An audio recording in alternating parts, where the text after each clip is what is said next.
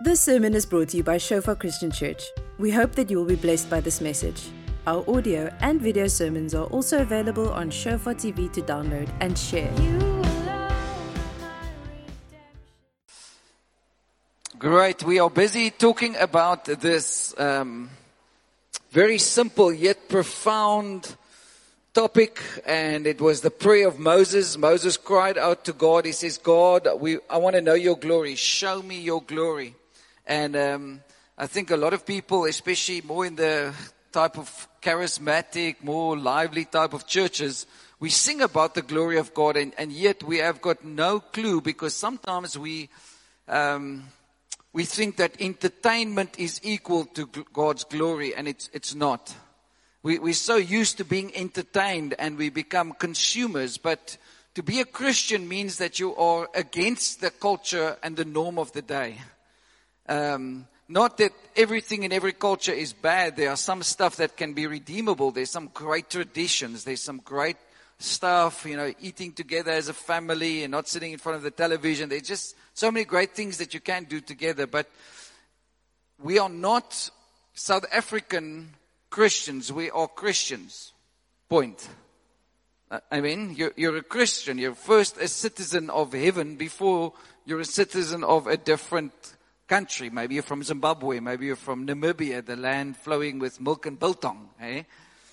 Doesn't matter where you come from, but hey, you are first a citizen of heaven if you belong to God. And that's why there's a group of Christians in the world, especially in the West, that are sort of trying to use the Lord and say, God, come and bless me. And once you bless me, and once you give me a degree, and once you come through for me, then I will serve you. And there's another group of Christians that say, Lord, everything about us is for your glories, is to let your name be known.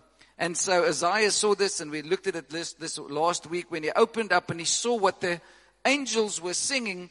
They said, holy, holy, holy is the Lord of hosts. The whole earth is full of his glory. And the post of the door was shaken by the voice of him who cried out, and the house was filled with smoke. So Isaiah saw the picture of God, saw the throne room of God. And the angels are singing that. The angel says the whole earth, not just the heaven, everything is full of God's glory. And the glory talks about a couple of things, but the weight or the splendor of his manifold presence and perfection.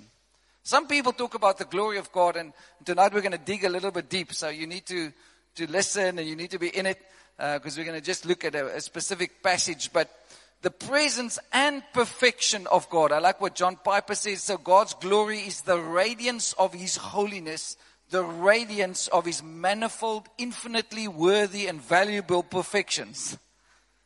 Now, all the Free State Afrikaans people lost us completely, half of the words like, what is that, Yeah, infinitely, manifold. Yeah, but it's God's radiance, and even if you see most people that had an encounter with God in Scripture, they were actually even physically blinded. They couldn't see God in His fullness, because even your natural being as a person cannot see God fully. You'll die. I'll die. We don't have the capacity. So God would many times hide himself, or God would come and he says, well, look here, I'm going to send my son Jesus to you so that you can see my heart. And he also had to almost give up part of that, not perfection, but sort of hide himself to sort of try to tell us, look here, I've got a heart for you. I want to reconcile you back to me by sending my son. But there's the splendor of his presence.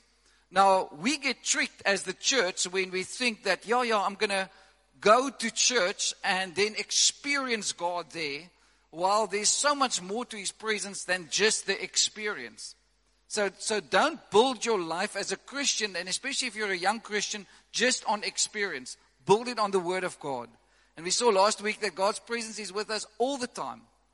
Yeah, His presence is omnipresent, meaning that wherever you go, when you walk into class tomorrow or in that test, He's there with you. You don't need to pray it like this. Oh, Lord, please be with me. That's not a scriptural prayer if you understand God's glory. He is with you. Amen?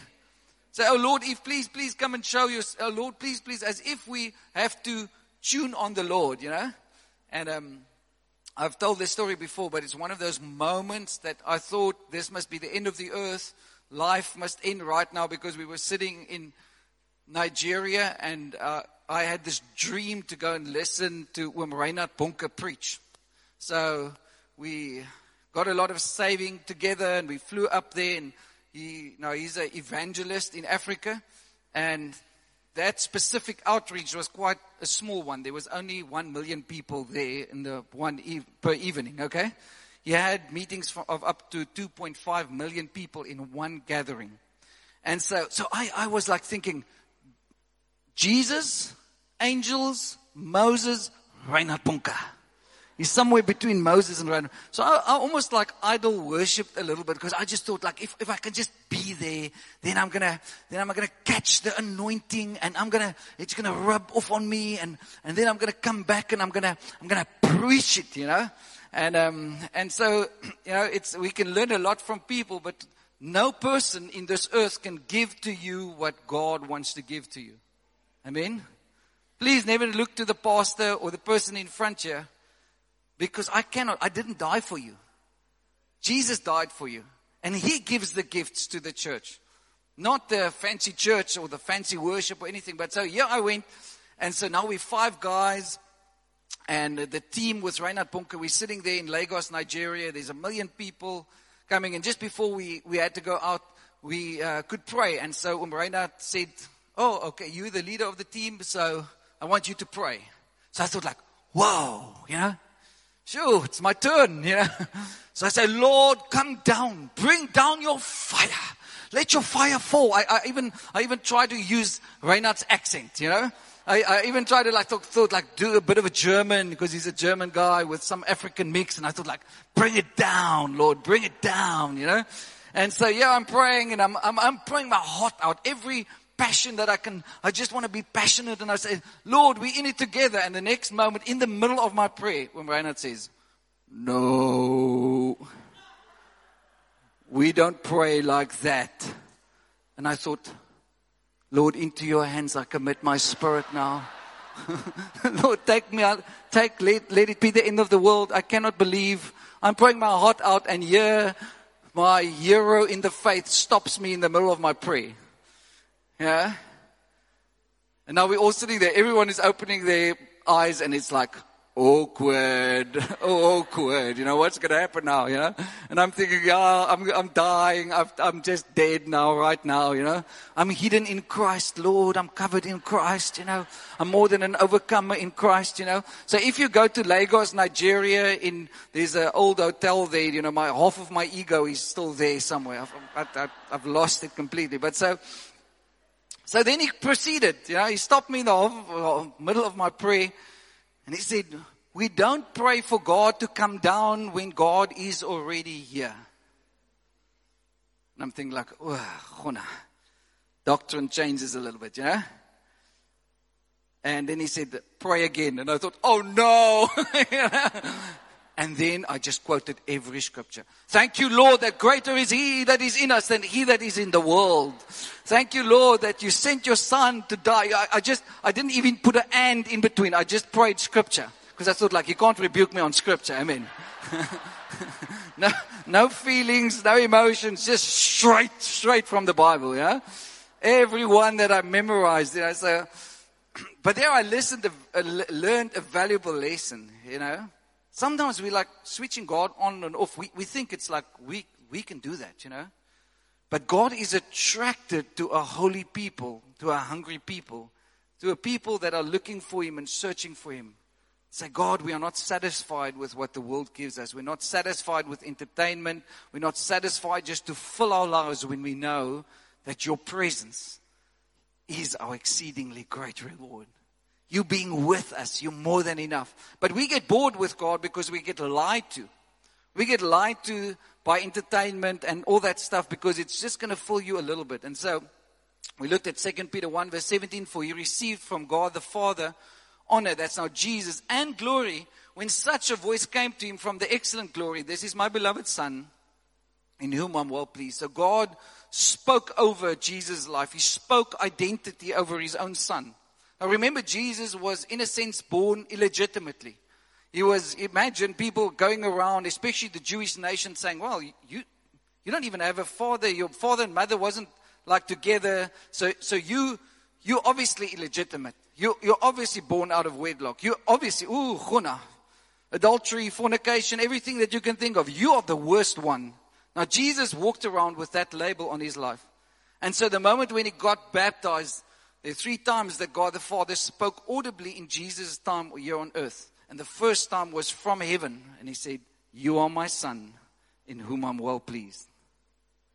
It's crazy if you think about that, because Jesus has not done one miracle, prayed for one sick person. He was only a carpenter searching for God. There's only actually one verse that really talks about Jesus' life up until to that point. Luke chapter 2 verse 52. It says, and he grew in favor with God.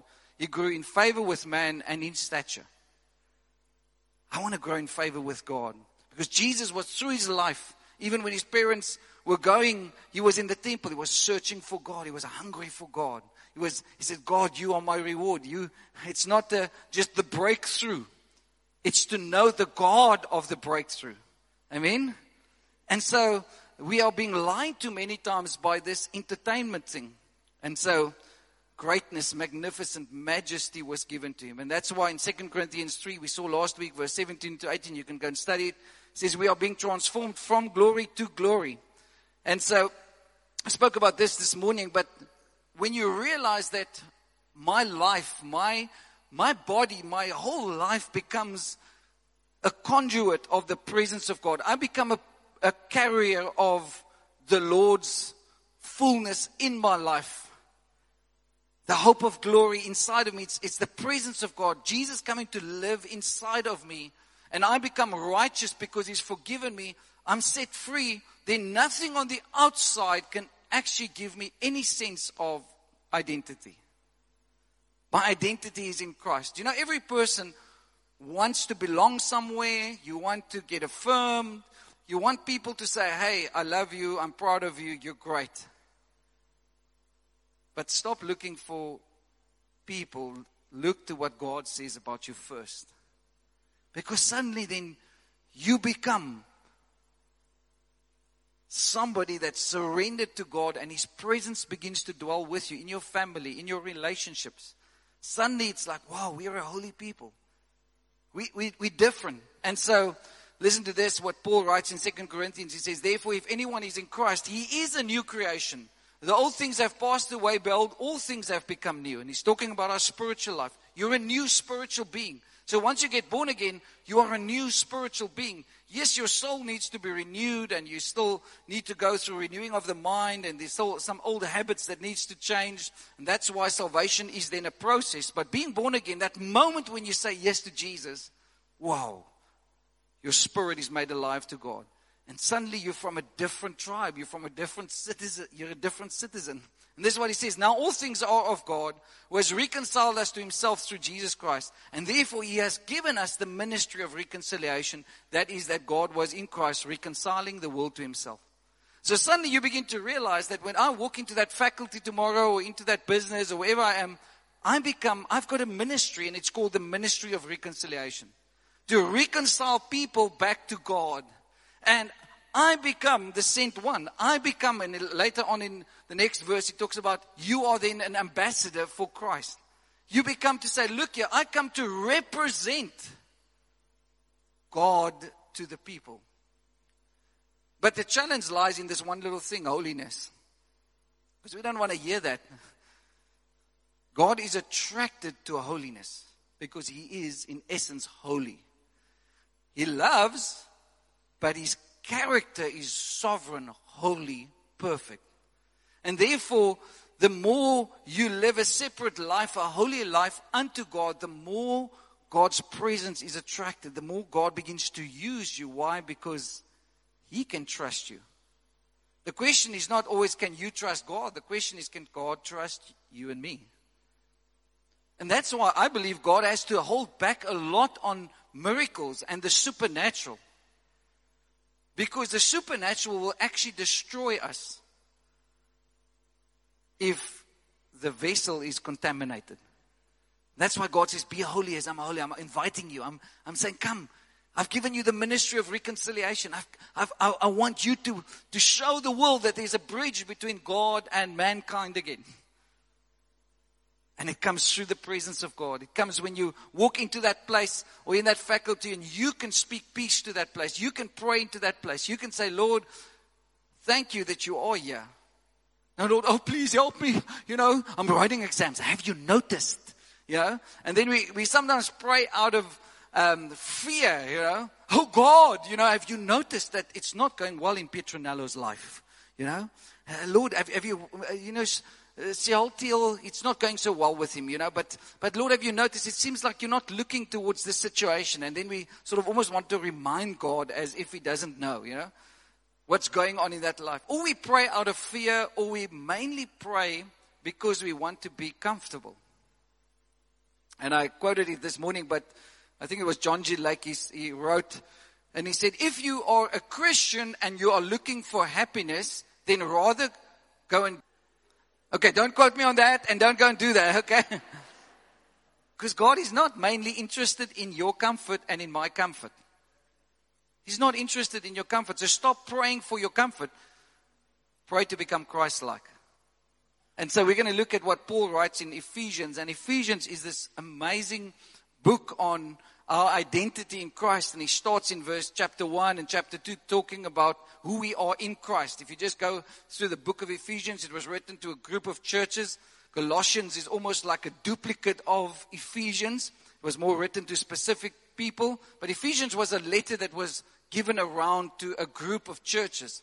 And so Paul writes and he starts about this place. He says, you have everything that pertains to life and godliness. You are seated with Christ in heavenly places. He's talking about an identity and authority that we as Christians can occupy.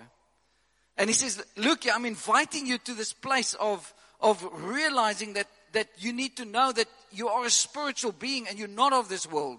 And then he talks about the church, and he talks about the place that the church and the Christians should occupy.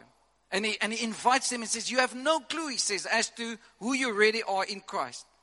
But if you are just going to conform to this world, if you're going to just listen to what the world says and the opinion of the world, then you're going to be short-sold. You're going to, the devil wants to bring the quick fixes to you. And Jesus said it, he's like a thief in the night. He comes to steal, to kill, and destroy. But Jesus has come to give life and life in abundance in John 10 verse 10.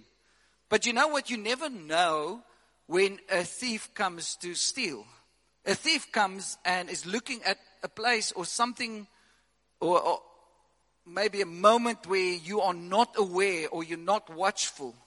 The thief doesn't just walk up to you and walk into your life and say, I'm going to steal something tonight.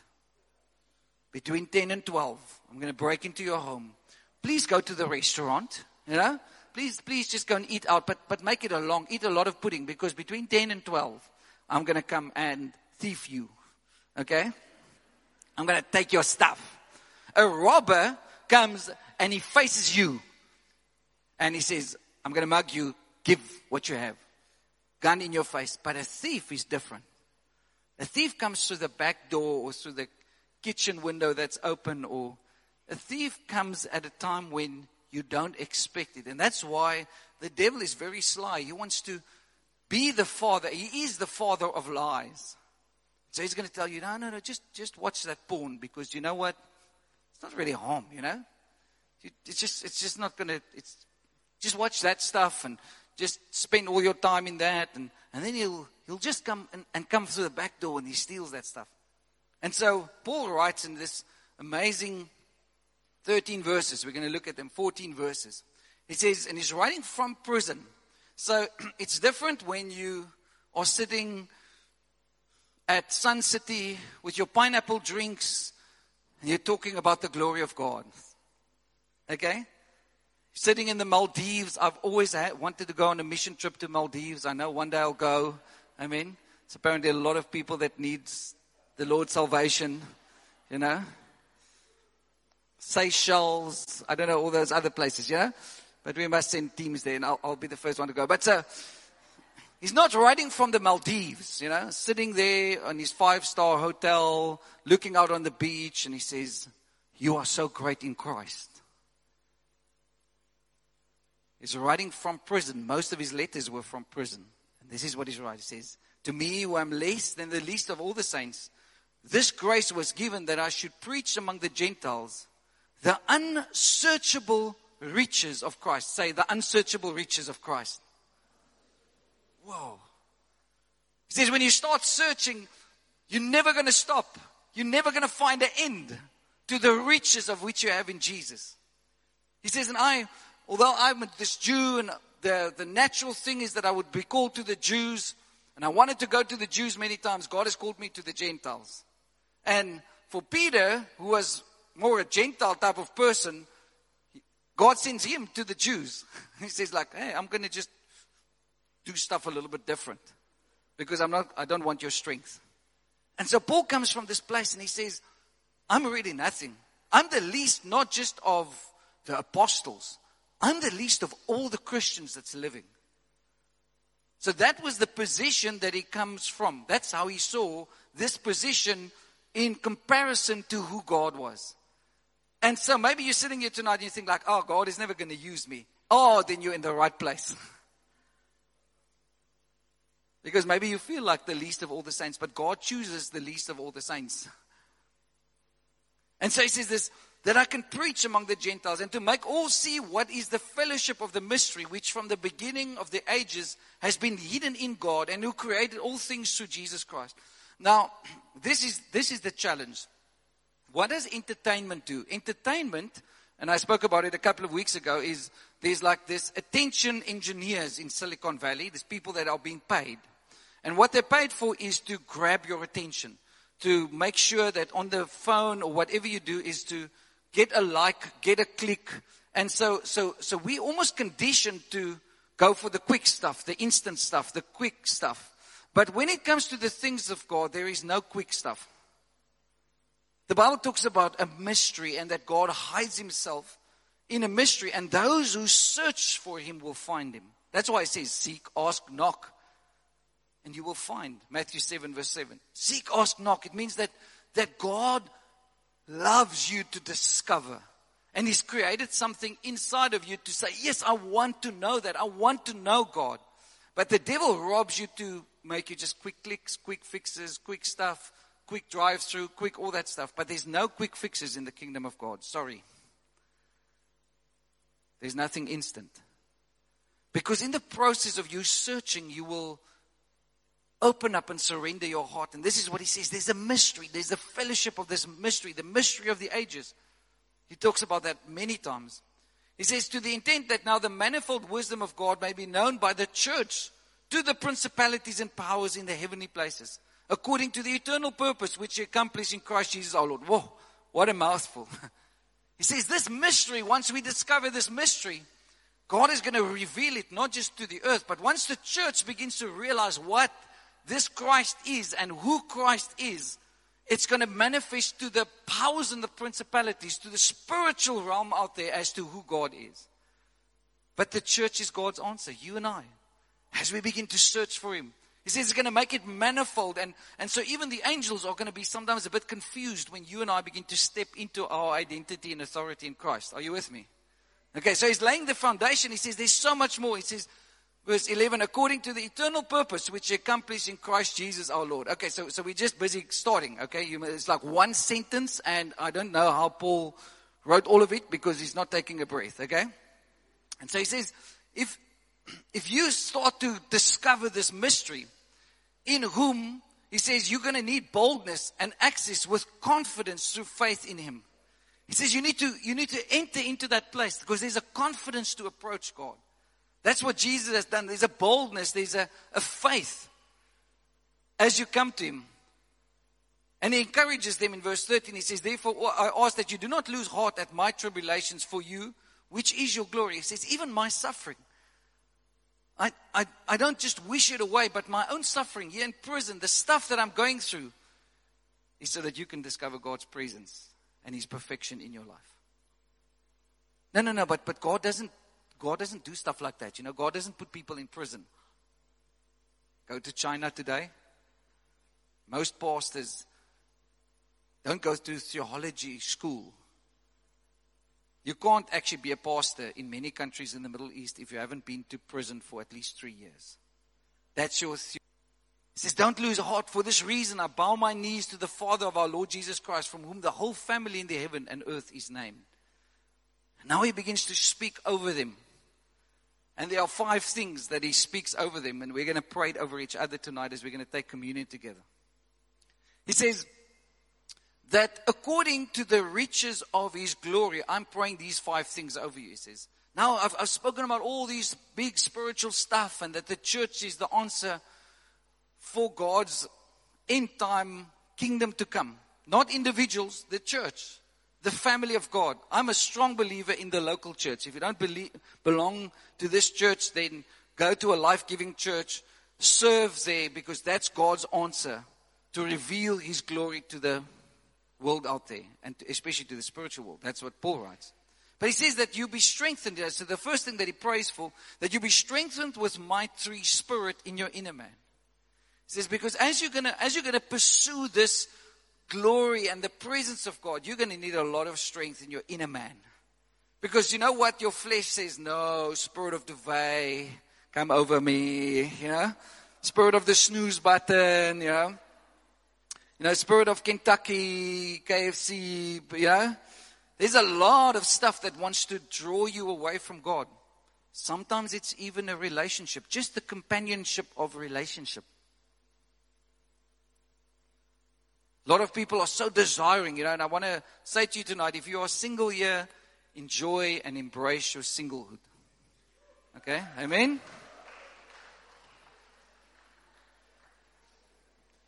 I'm not saying marriage is bad, it's great. But marriage will not fulfill you. If you are empty and you're looking for that in marriage, then just become content as to where you're at. Just worship the Lord and say, Lord, you're enough for me. And I know it's tough for some people because you think like, oh, I have this expectation that when I get married, then life is going to happen. Oh, yeah. And then the guy and the girl come together in church. And they spend so much time together and they forget about God. And I think like, you're living together as like, you're coming together like as if you're married. You're not married. You're just good friends. Until you put the ring on the finger, then covenant comes. And then you get all the benefits of that covenant. Amen. Some of the ladies are saying, yes, preach it, Pastor. Yeah. There's a guy here, he's not here tonight, so I can pick on him. But he's got a job now in Cape Town, you know. And his lady is still here, she's working here. And I was talking to this guy, and he mentioned in this comment that this lady must maybe also move to Cape Town because he's now starting to work there. I went to the lady, I said to her, no ways. Proof is in the pudding. You stay single until the rock of all ages has appeared to you. You know, it's a rock that proves his steadfast love towards you. Amen? And all the ladies say amen, okay? All the guys are beginning to sweat. They just see all the numbers going up, you know? And it is expensive. Hallelujah, you need a lot of faith. Okay, so, but rejoice in your singlehood. You know? Don't ever let the blessing or the person take the place of Christ in your life. It's so easy. We pray for the breakthrough, and then the breakthrough comes, and then we forget about God. So Paul writes, he says, I pray that you be strengthened with might. Might is even physical power. It's a spirit of might, physical power in your inner man, that you become a spiritual person. The charismatic church in the West, especially out of America, sorry, Americans, is the most superficial church in the world at the moment. Very wide, but very shallow. Most Christians in America only pray for 2 minutes. They have no prayer life. There's no spiritual hunger for God. But we want God to bless us. We want God to come through for us. And he says, this is it. I want you to to be strengthened with might in your inner man, for this, that Christ, he says, may dwell in your hearts through faith. Christ wants to occupy your life. He wants to come and dwell with you. He wants to come and show himself in you and then through you, so that there's a revelation to the world that Christ is alive. And this is what he's praying. He says, you need strength for that, because there's a whole culture, there's a whole world that says just consume, consume, consume. Be an individual. And he says, I pray for your spiritual man. I want to give you meat, he said, but I can only give you milk, he says, because he basically says, grow up. Stop being entitled. Stop demanding. You know, I used to, when I just got saved, I used to be very stupid. The first thing that I tried to do is I thought, like, I have a revelation to sort out the church. The second thing is I thought, like, God, if you don't do this, I pointed my finger. Oh, my chuna. Don't do that. Don't do that, you know. And they never pray, Lord, please humble me. Tip of the day, okay? Chicken nugget of the day. Don't pray, Lord, please humble me. Okay? You humble yourself, Scripture says. Amen? So this is what he's prayed, that through faith that Christ may dwell in your heart, that you understand this body is a temple of the Holy Spirit. Then he says, being rooted and grounded in love. God wants you to be rooted down deep, so that it doesn't matter what the storm, if the storm comes, or there's stuff happening against your life, or there's a lot of things blowing against your life, or what people say against you, you are rooted. You're not just withering away by if stuff doesn't go your way. He says, I pray that you be rooted and grounded in his love. And then the fourth thing he says, that you may be able to comprehend with all the other saints, with everyone else, what is the width and the length and the depth and the height, to know the love of Christ, which passes knowledge. So he's praying, he's talking to spiritual people, and he's saying, I pray that God will grant these things, that he will give these things, that you actually become a spiritual church again. That you actually become disciple makers. That you actually walk into a place where you stop just going from this side to that side because the wind is blowing you all around and that all that stuff, you know. Now remember, we were once in Varanasi, up in northern parts of India. Now, Varanasi is the holy city of Hinduism and Buddhism and a lot of religions. But if you go to the river Ganges, they believe that everything is holy, and it's very dirty. It's very dirty. It's the highest form of cholera you find in Varanasi, in the Ganges River that flows through this town, the city. So they burn all the corpses there, so it smells like crazy. It smells like flesh burning. But now we decided we're going to go on a boat to the other side. Oh, my chona machantas. So here we go. But the only problem is they throw the corpses of people that have died into the river because they believe that then you go straight to Hindu heaven or something, or you come back as a better whatever, you know, incarnation, reincarnation. And so here we go on this little boat. So I asked this Hindu guy that's taking us on this little boat, I said, like, "Yo, the river is very dirty." He says to me, No.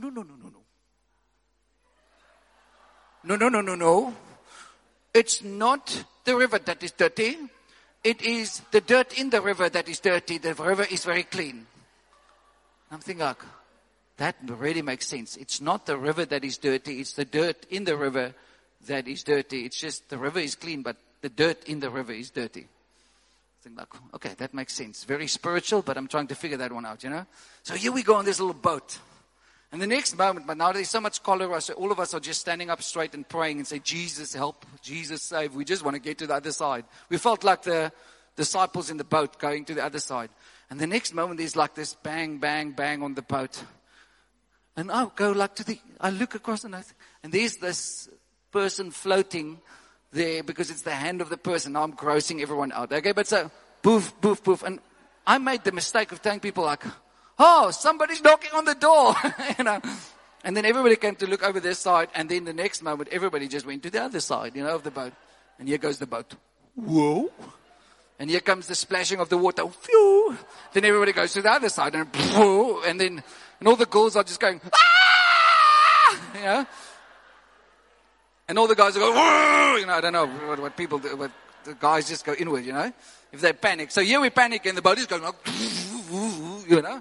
because somebody came knocking on the door. I don't know why telling the, oh, this is why I'm telling the story. Stop interrupting me there at the back. But so, that's how many Christians are going, like, we see something and then we're like, ooh, ooh, ooh, and then, ooh, ooh, the devil is doing this, and then, ooh, he's behind that bush, and ooh, ooh, ooh, you know, and then we're like, oh, ah, you know, I don't know how you scream, but it's all different, yeah? But so he says, I want you to be rooted. But you know, the love of God passes knowledge. I want you to turn to someone next to you and say, the love of God is so much stronger and greater than what you can try to figure out with your brain. That's what he says.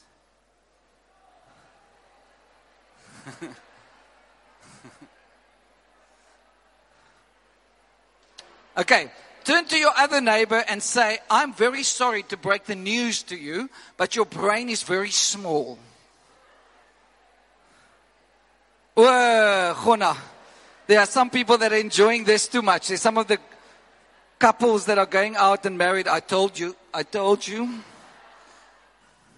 All the married men are saying, yeah, every day I ask my wife, where's the keys of the car? Where did you see my wallet? We're always searching. We're always searching, you know, for something, but it's always our wallet or our keys of our car or something we've forgotten here. But he basically says, if you want to encounter God, you cannot come to him just by trying to figure out in your mind, because if your understanding of the love of God is just going to be about, oh, he loves me not, or it's just going to be about the experience, you're not rooted in that love, you're going to be thrown.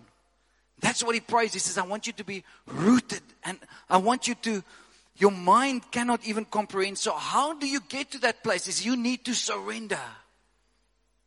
You need to give yourself over and say, yes, God, the love of Christ passes knowledge, and if I understand that love, then I will be filled with the fullness of God. I want to be full with the fullness of God. I want to be a walking temple. I want to be a holy people, that when I walk, shadows will heal people, because that's what we see in the book of Acts. But it came at a great cost. Came at a great cost, because those people had to deny the pressures, the fears, the comfort zones. If you read the Bible and you realize like what God called these group of people to, he says, hey, go make disciples of all the world. There's just one problem. All the Jews want to kill all of you. You're probably going to die in this process. But I've got some good news. Just go to that little room there in Jerusalem. There where they killed me? Just go back there. What? Jesus, you can't. You got crucified just outside of Jerusalem. How can you ask me to go back there? 500 received the instruction, but only 120 went up. Because not everybody says yes. But the invitation was for all 500. And so he ends off. How many of you have heard of Kanye West? You know,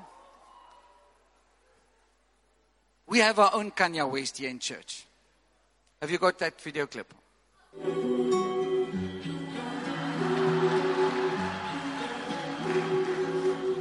Close on Sunday. You my Chick fil A. Close on Sunday. You my Chick fil A. Hold the selfies. Okay, Velio is going to forgive Mashay later, okay? It was definitely my idea. It was definitely my idea. When I saw this video clip, I just wanted to... But he's like this famous rapper that got saved, and now he's just like king, the king of... God is the king. Now you can just go around and people are like, oh, is this really real, you know? Kanye, preaching the gospel, you know? Velio, I've been practicing those moves, you know. It's like apparently you should flow into that. You should flow into it, you know. You know, those of you who don't know Velio, he's one of our student pastors, but he can rap, he can speak 9 languages. He's just sent from the Lord. Hallelujah. But so I'll send Kanye to him to get some lessons. But in any case, so in verse 20, he talks about this. He says, now to him who is able to do exceedingly abundantly above all that we ask or think, according to the power that works in us, to him be glory in the church by Christ Jesus to all generations forever and ever. God has got no plan B. The church is his plan A. And he invites you and me to say, Lord, come and do exceedingly abundantly. When we ask according to your will. Because there's a power at work in us. It's not a new age or a Hindu or a Buddhistic thing where you have to like empty yourself. Because all that meditation is about emptying. And the more you empty yourself, the more. But God says, come, I want to fill you. I want to fill you. And there's going to come a glory to him. To God be the glory in the church through Jesus. And so many of us are short-sold. So many of us are lied to. Because we opt for events. We opt for a little fix here. Come to church, just get like, oh, I feel good. But you don't know that you have been called to be a citizen of heaven. You've been called for a purpose. And so in chapter 4, he goes on. He says, therefore, I, the prisoner of the Lord, beseech you to walk worthy of the calling with which you were called, with all humility and gentleness, with long-suffering, bearing with one another in that love that I just spoke about, endeavoring to keep the unity of the Spirit in the bond of peace. There's one body and one Spirit, just as you were called in one hope of your calling. Then he goes on and he talks very personal to them. But he says, I want you to walk worthy of that calling. The calling to be somebody that carries the presence of God into my workplace, into my faculty, wherever I go. And that's what sin does. Sin just robs you from being that vessel of glory. God will not share his glory, but he will bring his presence, and he wants to manifest his presence in you and through you. There's no superstars in the kingdom. Amen. Just ordinary people saying, God, I'm saying yes to that calling. I'm saying yes to walk worthy of that calling. So I'm sometimes challenged, and this is just a personal challenge. I'm challenged to call us a charismatic church because of all the isms and all the fringe benefits and all the other stuff that people go for. Would rather want to call us a restoration church. A church that looks at the book of Acts and say, God, we want to live in that space. We want to live a life of no compromise. Walk worthy of the calling of God. Becomes in such a place where the glory of God manifests in our presence when we come together because we understand the love of God that binds us together. It's not about you being better than me and I'm competing with you or with the church down the street or anything. It's all about that unity of we have one contention. It's to see the perfection and the presence of God manifest in our town, on our campus. And so God is calling up an army. God is saying, hey, come. Yes, but Lord, I've got all these needs. And yes, I'm the least, Lord. I have all these excuses. But God says, are you hungry enough? I want to show you more. That's God's invitation. So I want the ushers, as we're going to give out the communion and the band come up. We're going to just spend 2 or 3 minutes preparing our hearts for this one thing and say, God, show us your glory. But don't pray that as a cheap prayer, please. Don't pray that just because, hey, I can continue with my life as is. There's some stuff you need to say no to. I always thought like God is a spoil sport, because, look at how the world has got a party and we as Christians must look as if we drink prune juice every morning and very serious in the presence of God. But see, that's where the lie is. Because sin just means to miss the mark. To miss God's purpose for your life. Sin means to trade something else that looks like it's glorious for the fullness of the presence of God. And this is what Paul contends for. He says, I pray that you be strengthened inside. I pray that you not just understand, not just try to have this grasp of the knowledge of the love of God, but that you comprehend, that you fully understand and are rooted in that love. Because if you know how much God loves you, and I know how much God loves me, nothing in this world will ever be able to tempt you. Because that's the only thing that will satisfy you. That's the fullness of God. That's what Paul writes and he contends for, because this church is in this place where there's a lot of idol worship and a lot of prostitution and a lot of things are happening.